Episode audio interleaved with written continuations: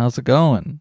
well, I've been having a really good day, although now I'm, I'm starting to get tired because I've just had a bunch of meetings in a row. It's catching up with me, but I'm happy to be here with your shining face. Oh, well, I'm happy you're here with my shining face. You have a shining face too. Thank you. Thank you. I shined it just this morning. I'm chilling. I just ate a, a bowl of ice cream. That was delicious. My BF took a couple days off, so we're getting some extra hangout time. And once we record this, then that'll be the end of my meetings for today, and then I'll just chill. You're to chill. Yeah, and that'll be great. How are you, Mackle? I'm great. I mean, Skeeter is a bit of a nervous duckling because of all the thunder and lightning. Hmm. Oh, Yeah, he's been shivering with fear and uh, well, he's been recently uh, crawling under the bed and hiding under the bed, Mm-hmm. which he can stand under. We've discovered he can. oh, like he's so tiny that he doesn't even have to lay down under the bed. He can just stand under there. He has to lay down to get under the lip of the bed, All right, but he can just stand under the bed. You know, right. He could live there He happily. could live there, and I'm a little jealous. yeah, he has the womb to crawl into that you've always wished for. I know, I know. I guess your house does have a crawl space. That's really a you problem. Oh, we do have a crawl space, and I actually enjoy being down there quite a bit. Yeah, you would. What else is going on? I'm gonna take a little vacation. Ooh, The grunge girl going on vacation. going to the Cape. Going to the Cape. Going to the Cape. The Cape is so weird. The Ca- Cape is just like a I don't know. I don't know why what's so weird to me about it, I guess. People just before I went to the Cape for the first time, I always heard people talking about going to the Cape and I was like, what does that mean? Like what do you do when you go to the Cape? But it's like you just be there on the Cape. There's n- kind of nothing that different about it from anywhere else. People have all sorts of weird ideas about what going to the Cape means. I've been going to the Cape since I was a young little immigrant Russian Jew kid. hmm Yeah. And and people think the Cape is like like small. It's it's big. There's like lots of towns. It's like many miles long, you know. Yeah, it's like a whole fucking region. Yeah, it's like a whole fucking region. It has all the things that anyone could want in a region, you know. It's got fancy stuff, it's got not fancy stuff. Yeah. What it has that other places don't have is beaches and shit. You know? Right. But Rhoda, I have beaches all around me right now. That's what I think weirds me out about the Cape. It's like I can go to a beach anytime. Well, if I lived in Rhode Island, I would go to Rhode Island beaches. Actually, when I moved to Rhode Island and spent time in Rhode Island, I get the same kind of like vibes. In Oh, Rhode Island interesting. As I get going to the Cape. I actually asked Sam about that, and he's like, yeah, there's like historical reasons for that. Because you had Plymouth Colony, and then you had the Boston Colony, and the Boston Colony was like a little bit more uptight than the Plymouth people Right. There's just like weird religious political reasons why like everyone is chilled and relaxed and kind of doesn't give a fuck as much in southeastern massachusetts slash rhode island cape cod Huh. than like they do in the rest of uh, massachusetts I always forget that I'm like right next to the ocean until like and I just go about my day feeling like I'm as inland as I was when I lived in Texas, but then occasionally you just like see a seagull in a parking lot and you're like, "Oh yeah, must be close to the ocean. I forgot about that." i think rhode island is great it's got ocean vibes you don't necessarily it is the ocean state Yes. That's true. and it has the ocean state job lot in it which is a great place It's okay. I love the vibe. I also love Pine Barren. You know, I love a piney, sandy forest with scrubby Yeah. pines.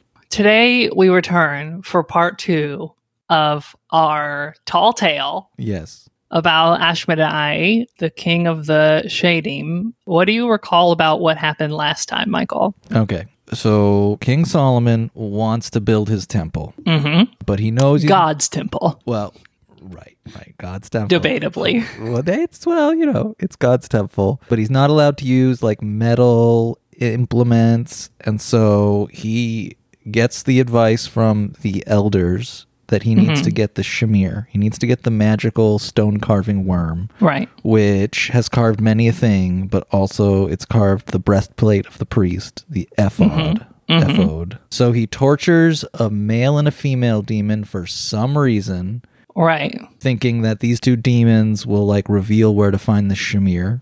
I don't know what where that like logical train of thought comes from. They suggest to him that they need to go talk to Ashmedai, and they tell him Ashmedai, the king of the demons, is on a certain mountain where he has a pit of water that is sealed with his magical seal that he goes and occasionally takes sips from between his daily trip to heaven to the Beit Din up in heaven to study Torah. In between that trip down to the earthly Beit Din to study Torah during the night. And then Solomon sends his Lancelot. What's his name? What's Lance? Yeah, Beniyahu. He sends Benyahu out to figure out how to capture this demon. And Benyahu drains the pit that was sealed magically by like going into it from the bottom and draining it out mm-hmm. and plugging it and then drilling in from the top, filling it with wine so that Ashmedai would drink the wine, get drunk, then he would bind him with magical chains with God's name on it. So Ashmedai wouldn't break out because it has God's Right. name, and Ashmedai is a pious Jew demon. So he's not going to like destroy something with the name of God. And then he drags Ashmedai back to Jerusalem. And while he's dragging, Ashmedai has lots of fun adventures.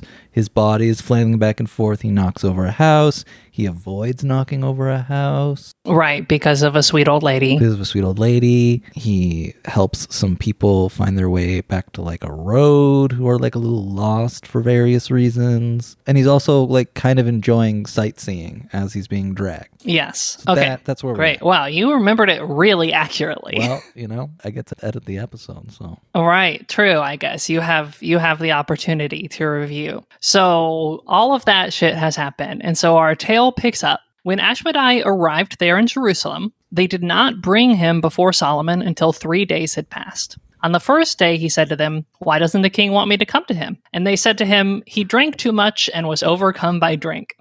Ashmedai took a brick and placed it on top of another brick. The servants came and told Solomon about this.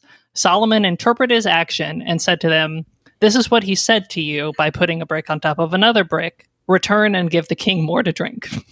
the following day, Ashmedai said to him, And why doesn't the king want me to come to him today? And they said, He ate too much and was overcome by food. Ashmedai took the brick off the other brick and placed it on the ground. The servants came to Solomon and told them what Ashmedai had done, and he interpreted Ashmedai's actions and said to him, This is what he said to you by taking the brick off the other brick. Take his food away from him. And at the end of three days, Ashmedai came before Solomon. This is uh, probably the most confusing okay. part of this okay. whole wackadoo story to me.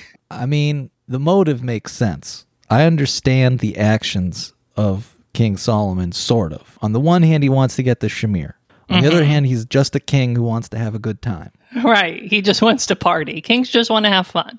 So that all makes sense to me. Like, I can see how someone would do this. He's like close to getting what he wants, we think. He thinks. Right. I just want to get drunk. I'm just going to tell my servants this means that I want a day off. My Right. question is, why is it included in the story? You know what I mean? Right. Yeah, That's, that's, the thing what- that's weird. That's part of what's confusing. Also, like, why do the bricks mean that? And also, like, why is Solomon is Solomon like delaying saying Ashmedai intentionally? Like, oh, I'm gonna like play power games with him. I'm gonna like leave him in the waiting room for three days, you know, just to like let him know who's boss. But then if he's letting him know who's boss, why is he telling his servants to like follow the metaphors that Ashmedai is communicating via brick laying.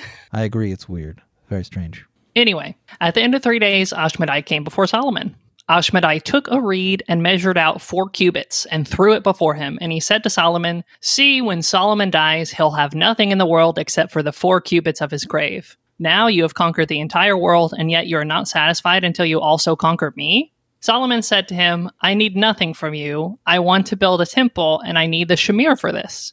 Ashmedai said to him, The Shamir was not given to me, but it was given to the angelic minister of the sea, and he gives it only to the wild rooster, which is also known as the Duchifat, whom he trusts by the force of his oath to return it. And what does the wild rooster do with it? He brings it to the mountains, which are not fit for habitation, and he places the Shamir on a craggy rock, and the mountain splits.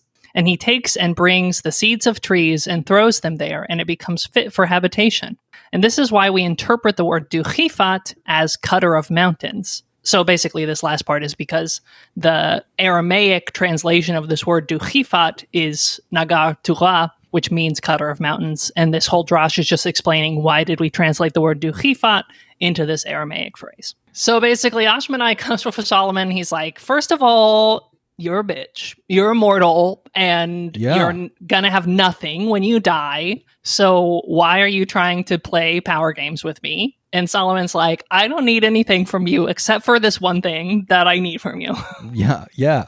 And then what we learn about the location of the rooster is that it's given to the angelic minister of the sea, who has a binding contract with the wild rooster. Yes. And the wild rooster, what it does is it takes the shamir to mountains, mountainous areas, to crack open the mountains and turn them into valleys, which it then sows with trees in order to make them habitable. Basically, terraforms the earth using the shamir. All right. Okay. Okay. So we have who of the sea? The angelic minister of the sea, basically, chief executive angel in charge of the ocean. Okay. And this. So okay. Okay. So we have an angel. That's fine. What about this rooster? What What's the deal with the rooster? The rooster will continue to come up as the story goes on. Okay. I don't know what. I mean, I think a big part of why this is in here is just to explain this Aramaic translation, Yeah. yeah like yeah. why these two words are equivalent to each other. So, what I think is happening is that basically we have this word duchifat, which we know means wild rooster, and then we have it translated in Aramaic as nagar tura, which means the carver of the mountains. And that's our problem that the Drash is trying to deal with is why is why would we ever call the rooster a mountain carver? Mhm. That makes no sense.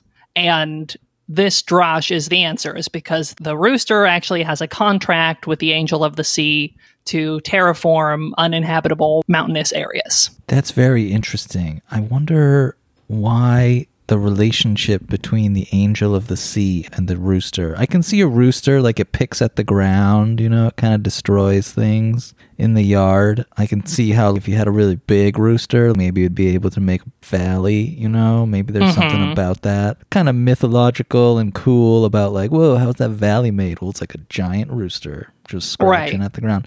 But the connection to the sea, I think that's very mysterious. Right. And why, yeah, why did the angel contract this particular creature to be the carver of mountains? Couldn't it have just been the Shamir itself?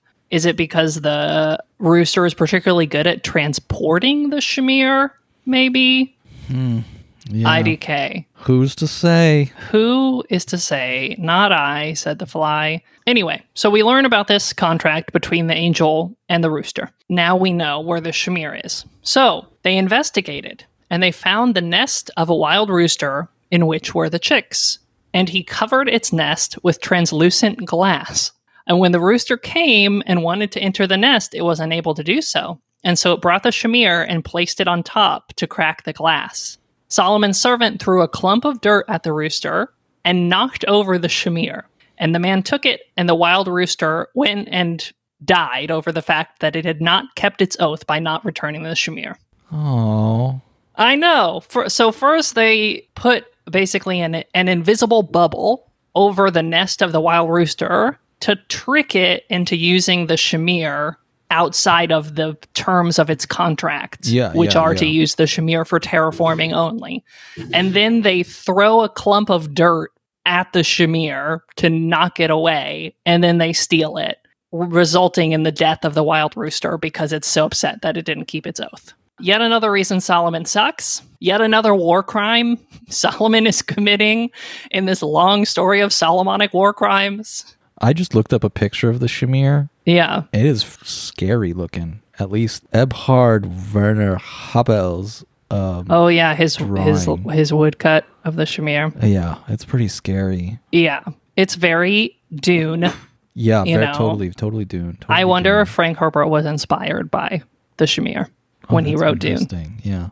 I feel like he must be. So they get the Shamir. This is the end of the Shamir saga. There's more to this story, but the Shamir is is gotten. Problem solved. Solomon can build a temple. He doesn't even give a second thought for all of his war crimes because he's the worst. And never mind the trail of carnage, which has followed this quest.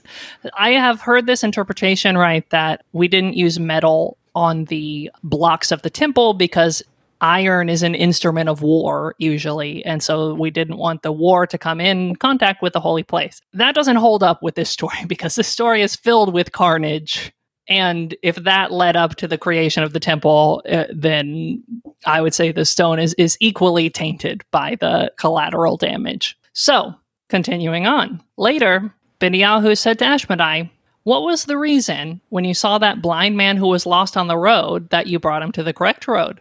Ashmedai said, They proclaim about him in heaven that he is a completely righteous man, and anyone who does good for him shall enter the world to come. Oh. I know. And we're going to explain all of the sightseeings. They all have their own little explanation. So he helped the blind man because he got big mitzvah points for it so that he could get into the world to come. So we've already learned last week that demons can be Chassidim, and now we've learned that they can make it into the world to come, or at least they think they can. Then Benyahu asked, What was the reason when you saw the drunk man who was lost on the road that you brought him to the correct road? Ashmedai said, They proclaim about him in heaven that he is completely wicked, and I did good for his soul so that it will use up his reward in this world, and he won't have any reward in the world to come. What? So, him I helped onto the right road to fuck with him and to make sure he used up his uh his tiny allotment of celestial goodwill so that he'll have nothing left after he dies. He being the the drunk man. The drunkard, yeah. So it's like if the drunk person is evil and experiences good things, then that somehow factors into their afterlife experience. Yeah, he has like a he has a small sort of balance of goodness that he can draw on throughout his life, both his corporeal life and his afterlife. Uh, And Ashmedai is trying to put him into overdraft. oh wow. Okay. This is a very silly demon. A very silly. I demon. know. He seems to just just be like uh chaotic neutral. Yeah, totally. He's like, I do some good stuff, I do some bad stuff, I like fuck with some people, I help some people. I don't know how long I've got left, and I'm gonna get real weird with it. I think we've all had friends like this. So then Benyahu asked, What is the reason that when you saw the joy of the wedding, you cried?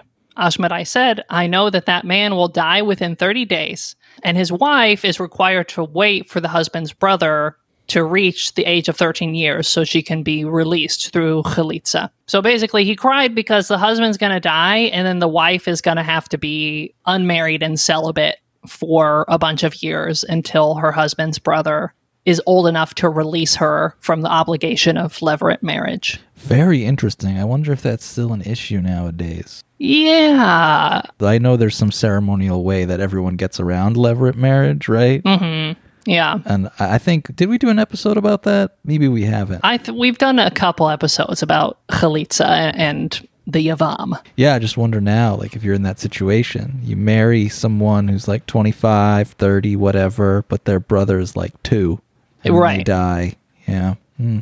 tough situation. I'm sure the rabbis have a loophole to get out of it, though. Yeah. I don't know what the practice is today, but I bet there's we let someone else do it. So that's one of the sightseeings explained. Finally, he says, uh, not finally, actually, there's more after this. Uh, what is the reason that when you heard the man say to the shoemaker, Make me shoes that will last for seven years, you laughed? Ashmedai said, That man doesn't have seven days to live. Does he need shoes that will last for seven years? This is one, this feels like straight out of Fiddler on the Roof. This is obviously like a funny story that they're telling. yeah. You first hear about Ashmedai and his reactions like, oh, it's so sweet and positive, or like, oh, wow. And then you hear the explanation. He's like, oh, he's a he's a dick. Yeah. Everyone in this story is like a little bad, a little good. This is this this is Seinfeld. This is right here. This is what Seinfeld is. Yeah. I'm trying to think about which one of these sightseeings is like the most Seinfeld. I have to say, this is a total Seinfeld aside. I recently watched all of Seinfeld to finally become a full Jew and become culturally literate in the text of our people. The part of Seinfeld that most bothered me is when they unceremoniously, uh, spoilers for Seinfeld, unceremoniously kill off Susan in one of the later series, George Costanza's wife. Oh, okay, okay, okay. They just like kill they just kill her off and they play it like anything else in the show, which is that like nothing matters. But it's really weird to me because they up until that point she was like a full participant in the show. It would be like what if they just killed off Elaine and never mentioned it again? It's to me the weirdest part of Seinfeld. Write in if you agree. Anyway, so we have the fucking why does he need shoes that will last seven years? Benyahu asked, What's the reason that when you saw the sorcerer performing magic, you laughed? Ashmedai said, Because he was sitting on top of the king's treasury. And so let him use his magic to know what's buried underneath him. Basically, like, if you're so fucking magical, you should be able to get the treasure underneath you. So this is how I know you're a fraud, is because mm. you're sitting on top of a huge pile of treasure pretending that you can divine the future. So this has all just been like Benyahu and Ashmedai sort of like behind the curtain shop talk while they're waiting for the whole Solomon situation to be resolved. Yeah, yeah. Which is very funny and also very funny that it's placed here, just like interlude, a few scenes with Ashmedai. So Solomon kept Ashmedai until he was done building the temple. One day he stood with Ashmedai alone, and he said, It is written, for him like the, lofty horns of the wild ox, which is Numbers 4 8 uh, 24 8. And the sages say when they explain this verse, like the lofty horns, these are the ministering angels, and the wild ox, these are the demons. In what ways are you greater than us? Why does this verse praise your abilities and powers over those of human beings? Basically, what's so great about demons? Ashmedai says, Take the chain engraved with God's name off me, and give me the ring with God's name engraved on it, and I will show you my strength.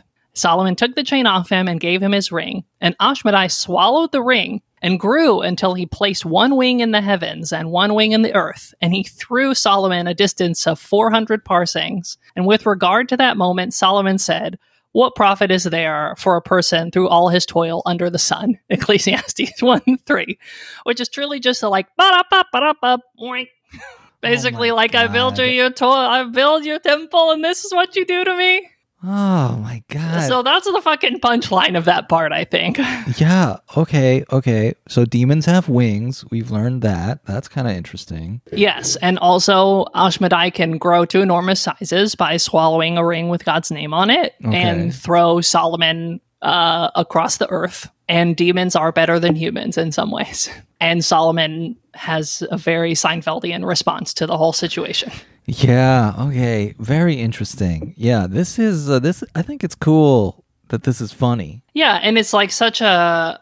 We oftentimes have humor in the Talmud, but rarely do we have such a long story that seems to be just one big joke. And there's more after this. There's more funny shit after this, which maybe I'll cover in a future week. But like, there's more adventures of of Solomon and Ashmedai. I feel like this could be a Disney movie. Yeah, I was just thinking it's very Tom and Jerry esque, Yeah. Yeah. Yeah. or like Bugs Bunny and Daffy Duck. It could be kind of Shreky even too. You know. Right, but which one is Donkey and which one is Shrek is the question. So that's all I brought from this comedic tale for today is just this fucking hilarious shit about everything that went on with Ashmedai. I mean, I really like all of this. Like all of it is so um feels really disconnected from the biblical narrative. Like we would never have in the Bible a rooster who comes home to its babies and there's a translucent glass bubble put over them. So it has to open the bubble with a magical worm. This is what we need. I feel. Yeah, this is what Judaism's all about. This is the kind of content we get because the writers are on strike. Yeah. That's funny. That's well. It's not funny. I saw a tweet the other day that was like, thank God for the writer's strike saving us from the inevitable Saturday Night Live Barbenheimer skit. Oh yeah. That's interesting. Yeah. yeah. Are you gonna go out and see those movies? Probably not. I mean, I want to see the Barbie movie, but I haven't seen a movie in the theater in so long. It's so expensive to see a movie in the theater. Yeah. I could get a whole platter of Panda Express for that price. I know. I know. You really can't beat a platter of Panda Express. You really fucking can't. Ugh. Ugh. Now I want some some General Tao's chicken. You know. Yeah, I'm a teriyaki chicken woman myself. Anyway, thanks for coming along with us on this journey following the antics of the wild rooster and the philosophy of Ashmedai, King of the Demons, go ahead and register for Frootcamp, Shalmala's Talmud Skills class that's coming up in August. We'll put a link in the description. And, you know, we're working on cool stuff behind the scenes. We release Patreon episodes pretty much every month. So we'd love for you to join our Patreon at patreon.com slash hi, how are you? And without any further ado, Shavua Tov. Shavua Tov.